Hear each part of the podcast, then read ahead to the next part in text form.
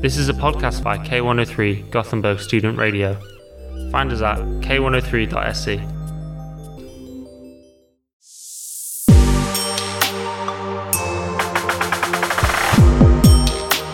Hello and welcome back to your monthly dose of Europe, a Brännpunkt Europa podcast. I'm Magdalena Johnson and I'm your host today. Uh, we will discuss how EU law influences national legal systems, like, for instance, Swedish law. Hi, and I'm Anina Ricke, your co-host, and we are happy to welcome Andreas Moberg, Head of Center for European Research at the University of Gothenburg, as our guest today. Welcome, Andreas. Thank you. Thank you both. It's great to have you here. First, would you like to introduce yourself and CERGU, Center for European Research? Of course. Um, well, I'm Andreas Moberg. I work at the Department of Law, and I'm the uh, director of CERGU since about a year and a half ago. I've been working there, and CERGU is the Center for European Research at the University of Gothenburg, and we work to help researchers. We, we, we see ourselves as a support structure for researchers in European studies who are interested in interdisciplinary research. So we try to encourage and support them in this interest. Thanks again, Andreas, for coming. Now let's dive into it. Mm. The EU started in 1958. To what extent did EU law from the beginning influence national legal systems of the member states, and how has this evolved over time? Wow, that's a huge question. And um, the way, without going too deep into what EU law might be and, and legal language and how law works, etc. The the first thing to to think about might be that when the organization was started, it was started as a clear-cut international organization, which meant that it was an organization between states. But eventually, it became something else, and that would be the influence of the legal structure, I would say, and mainly because of how the court decided to interpret the rules, which made them more accessible for individuals in the various countries. So the influence has been huge. There are many answers to that question. Yeah. Great, thank you for this introduction. If we are saying that EU and national law are interlinked, can you emphasize a little further on what EU law is and how it has influenced national law and how do you see their relationship in the future? Like, what's superior, what's going to dominate, and what areas of international or national law will be influenced the most? Sure. Maybe the first thing to think about is to just remember what law is. Law is a tool to organize society, it's an instrument to achieve certain goals. These goals are decided by the legislator normally.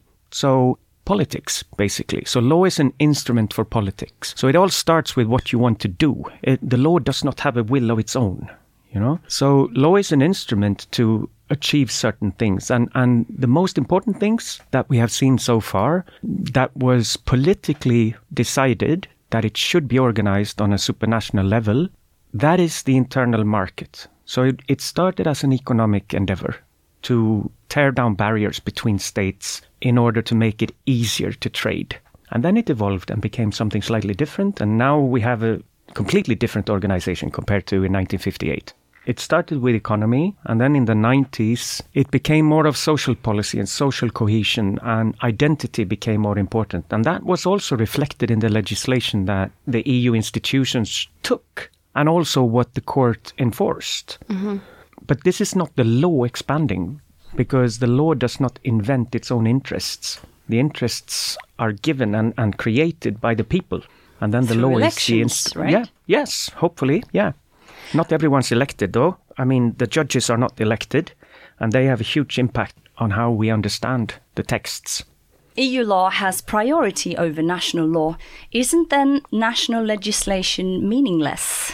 Yeah, you're thinking about the priority, primacy, uh, EU law, the principle of supremacy. It has many names, and and that is a legal tool in order to solve the situation where there is national le- legislation already in place, and then there is something else from the EU legislator which seems to collide, and then EU law takes precedence. So we need to have, we have these rules in all legal systems. We have, sometimes you will find conflicts between laws within a, for instance, the Swedish legal system, and you will solve these with certain principles. This is another one of those principles, but it, it could be understood as if it's a competition in a way, but that is not how how you're supposed to think about it because you're supposed to think about it that there are two decisions on the same topic and we need to figure out which one is actually the one we're going to let stand or, or go by and, and follow. So that is basically the idea of primacy.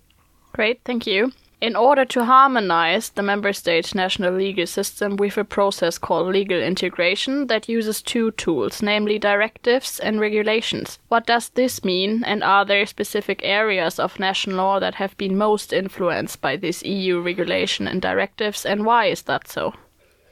Yes, that's correct. That's that. Those are what we call secondary law, and uh, I mean the treaties, primary law, is is also hugely important because it's in the treaties that you find the four freedoms, for instance, the free movement of capital, of of labor, of goods, etc. That is that is already in the treaties. So that's sort of the starting point, and then in order to make these four freedoms a reality there needs to be measures taken. That's the harmonization that you were talking about, right? So I think that looking back, it's the economic integration that is sort of the, the main feat, accomplishment of this treaty. And that was done through directives to a large extent, through regulations, but also through interpretations in the courts. So it's, um, it's these three ingredients that tear down barriers to trade and barriers to free movement, basically. And I think that is the main achievement of this EU legislative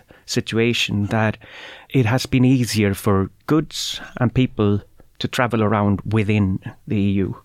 Am I right when I say that agriculture is one of the most regulated areas within the EU? I think you may be right but but it, it's it's hard to say what what is more regulated and what is less regulated. But agriculture is a huge part of the EU legal system and support for agriculture. I mean, a large part of the EU budget goes to financing agricultural support. And it's politically, it's a, it's a huge issue that the member states need to work together on. And it has been ever since the start because France was a huge agricultural nation. Yeah. So that's it. Also, because uh, food is such essential for sustaining life and to be um, independent on food supplies. Yeah, independent if we are the EU and see ourselves as a coherent entity, then I agree. Many people would probably agree with this as well that originally the, the reason why the EU had such a strong emphasis on agricultural policy was because France needed a market for their products. France needed to export agriculture. Their wine. Yeah. I think 33% actually of the EU budget goes to agriculture. Yeah, I'm not surprised. Mm-hmm. So, are there areas that remain unintegrated? For instance, defense and the tax system. Are there any other areas that are not integrated? Why? And do you think they will remain unintegrated? The tax system is, to some extent, I mean, when you say integrated, what I understand is areas where the EU can actually adopt legislation. Yes. Yeah. So, and then the level of integration varies within these fields as well. And, and we talk about exclusive competence in certain areas and shared competence, and, and there are different categories as well. But like you say, defense, for instance, that is not part of the EU cooperation. That is up to each sovereign state. Taxes is interesting because VAT, you know, value added tax, when we buy something. Moms. Uh, moms in Swedish, yeah. That is regulated on the EU level. So that is common. And a lot, a, a huge part of the EU budget comes from part of the EU budget is collected through the common VAT. So the VAT is, is harmonized. Is it really? I thought we had a higher VAT than many other member states. Yep.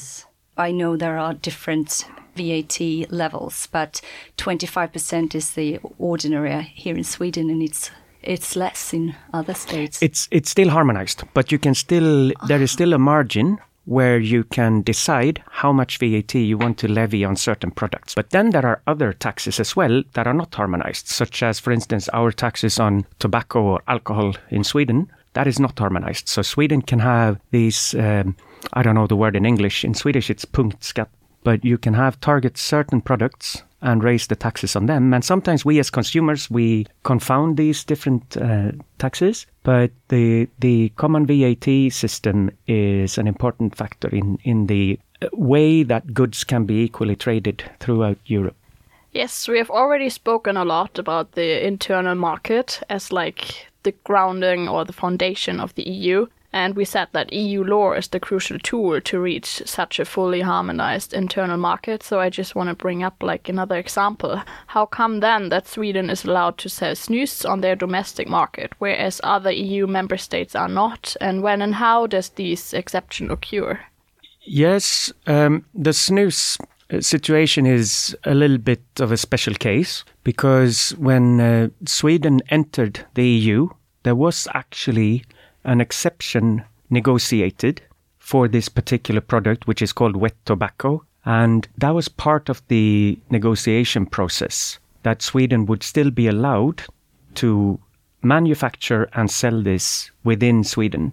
Swedish producers are not allowed to export it to other outside of Sweden within the EU. Right, thank you. And in contrast to the protection of public health, as it would be considered when we're talking about snus, how come then that child abuse is not prohibited EU widely? Child abuse is still in some form allowed in the Czech Republic, Italy, Slovakia, and Belgium. The main reason is that the EU does not harmonize criminal law. So there is criminal law cooperation, but the actual what is actually criminal is first and foremost down to each member state. This causes problems because we have this idea of mutual recognition of each other's legal orders, and there are tensions within the EU which are caused by how we view certain things differently some EU member states are so called donor countries, which means they pay more than they get back net, and other states are called uh, receivers. Which are these countries, and for how long do you think the donor states will accept this order? Do they get compensated for it in another way than in pure money? I would assume that you're part of a cooperation even though you might be a net contributor if you count in a certain way. Because we have to remember that these figures, I'm well aware that we talk about Sweden being a net donor, for instance, Germany probably as well. Um, Almost all the Western countries, yeah. actually, and the former Eastern Bloc. Yeah, are, for obvious reasons. Mm-hmm. The, I mean, the standard of living mm. is different. The the budgets are different. The the BN, uh, what's the word? GDP is different, etc. So my thinking on this is that if, even though you might be a net contributor, that would be the result of a calculation where you attribute certain value to certain things, and then you end up doing the maths, and then you see that it's sort of, yeah. But if Sweden still participates and feels that there are benefits for the access to the internal market, being a very export dependent country, I'm pretty sure that it's possible to, with the economics, explain why Sweden gains from being a member compared to being outside, even though they might be a net contributor in most calculations. Yeah, so I'm digging a little bit after mm. those benefits. What are the other benefits that, uh, in a way, compensates? Yeah, the the classical answer, and and I believe that a lot of this is true. The classical answer is access to a huge market. I mean, the the original idea for for starting the cooperation in the first place, if you are a country that exports mainly, and if the people you trade with are sort of your closest neighbors, then it makes sense not to levy a lot of charges for selling your stuff on their markets. So, in order, because the producers in Sweden will lose money, the stuff they want to sell in a different state will be more expensive than the domestically produced goods, which means that they will probably not sell as much. So, even though Sweden as a sort of company, the state Sweden budget might be contributing net, the Swedish companies who export stuff they gain a lot. This is the logic.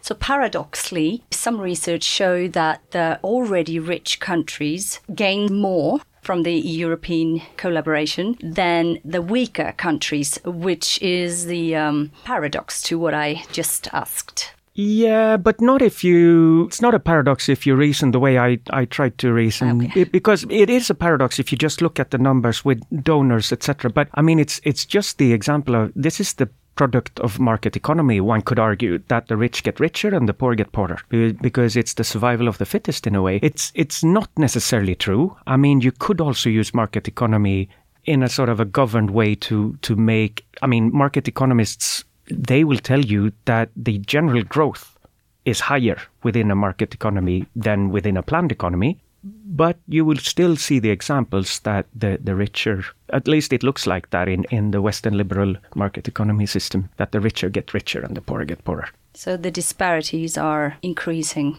I think that free trade with regulations is good for growth, but this with regulations is very difficult to, to see what is the appropriate amount of, of control and, and sort of governance and redistribution because we have to remember one very important thing that we haven't said there is no common tax base in the EU. So there is no tax redistribution within the whole EU because like you were already talking except about the VAT. Yeah, but but that is such a small part of, of the whole thing. The the income tax is is the big thing from companies probably. Uh, I don't have the numbers here, but but the redistribution of tax funds is done in each state on their own. Talking about the uh, economic integration, during the euro crisis 2009, the EU was close to a collapse. The EU stood unprepared to such huge uh, financial debt crisis, and uh, the whole euro system was threatened. There were massive citizen protests resulting in, yeah, the whole union was under threat. Is there a risk that any crisis like that could happen again and result in a collapse of the European Union? Yeah, sure. Uh, there's always a risk of, of crisis. I think that we are experiencing crisis very easily these days. I'm sorry, I, I don't want to trivialize the euro situation, but uh, nor the pandemic, nor nothing like it. But it's very easy that people start thinking crisis nowadays. But uh, the euro situation was a good example of what happens when you have certain instruments like um, the central bank controls certain things within the euro economy, but you don't have all the instruments. I'm no economist, and they would probably explain this better than I can. But when you don't have control of the tax base, it's very difficult to administer the redistribution of the wealth within the system. And I think that was probably part of the, the euro crisis as well.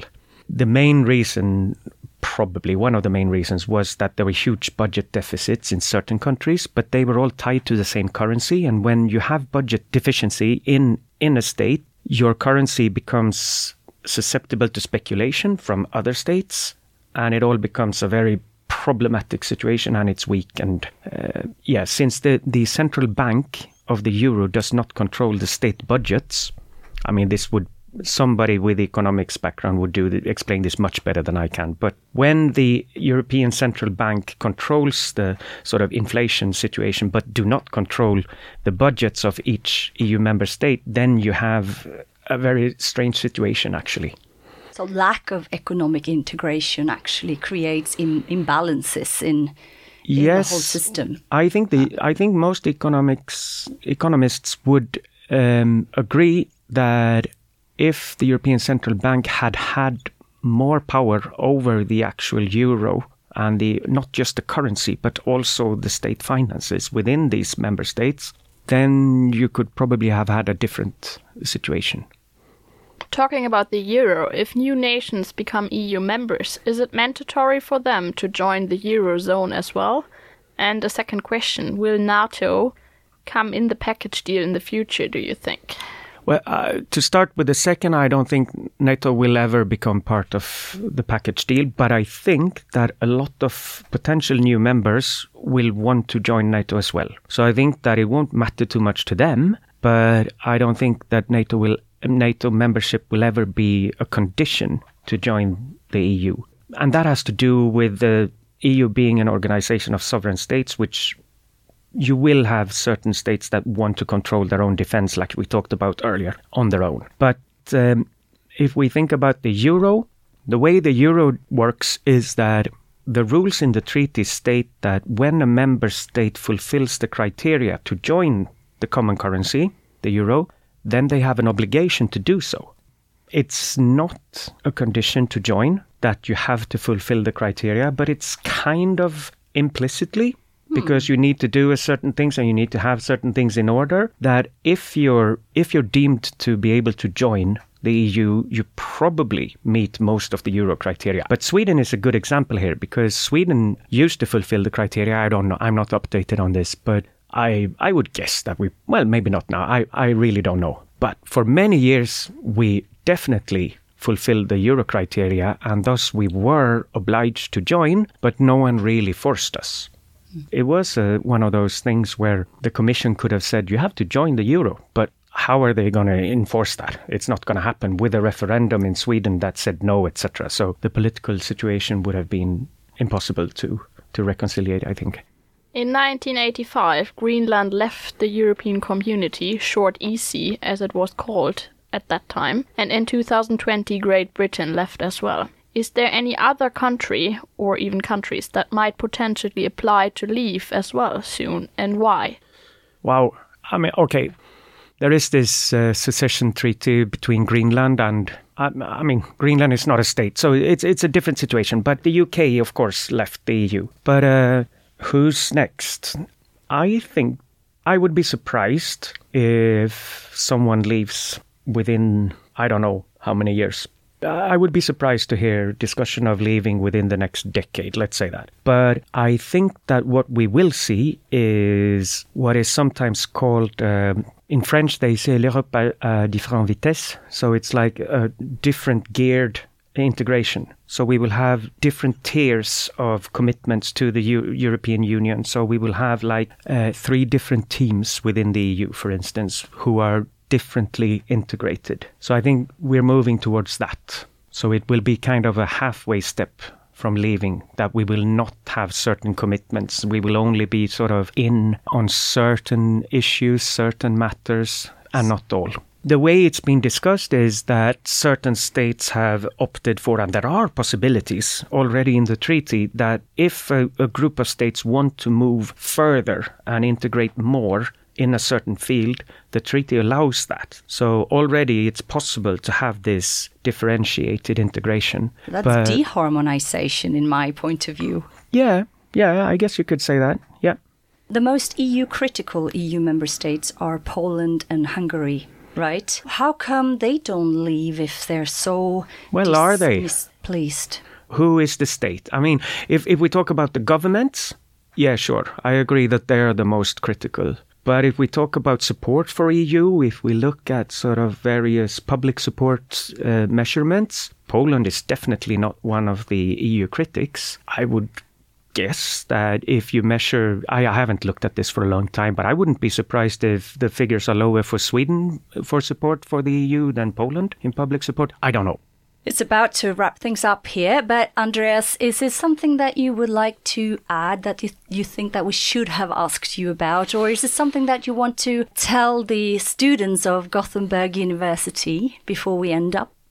Oh, probably a lot. I I think be uh, be on the lookout. Look in. One thing that I want everyone to think about is this traditional thing. When ministers of your government come back from Brussels and say they decided something, you have to remember that they were also part of the decision. It's not us and them just when you want to, it's always us. So you cannot just buy that a Swedish minister goes to Brussels, comes back and say, oh, they in Brussels, they decided this. Because the Swedish representative was part of the decision, you know? It's not just when things turn out the way they want to that it's okay to participate and work in the EU. They're always in the EU. So remember that when you look at the debate and remember it during the spring because you have to go and vote for the European Parliament elections, which are coming up. That is important. Yes, it is. Andreas, it's been great to have you here. It's unfortunately time to wrap things up. In today's episode of Your Monthly Dose of Europe, we have discussed the relationship between national law and EU law with Associate Professor Andreas Moberg, Head of Center of European Research at Gothenburg University. Thank you so much, Andreas Moberg, for contributing to our podcast with your expertise. It was great to have you here. We also want to thank our listeners for tuning in. We look forward having you back for our next episode. Until then, stay engaged, stay informed. You have listened to your monthly dose of Europe, a Brännpunkt Europa podcast. This podcast is a collaboration between Brännpunkt Europa and K103 Student Radio Gothenburg University. You've just heard a podcast by K103 Gothenburg Student Radio. You'll find all our shows at k103.se. Follow us on Facebook or Instagram. Stay tuned.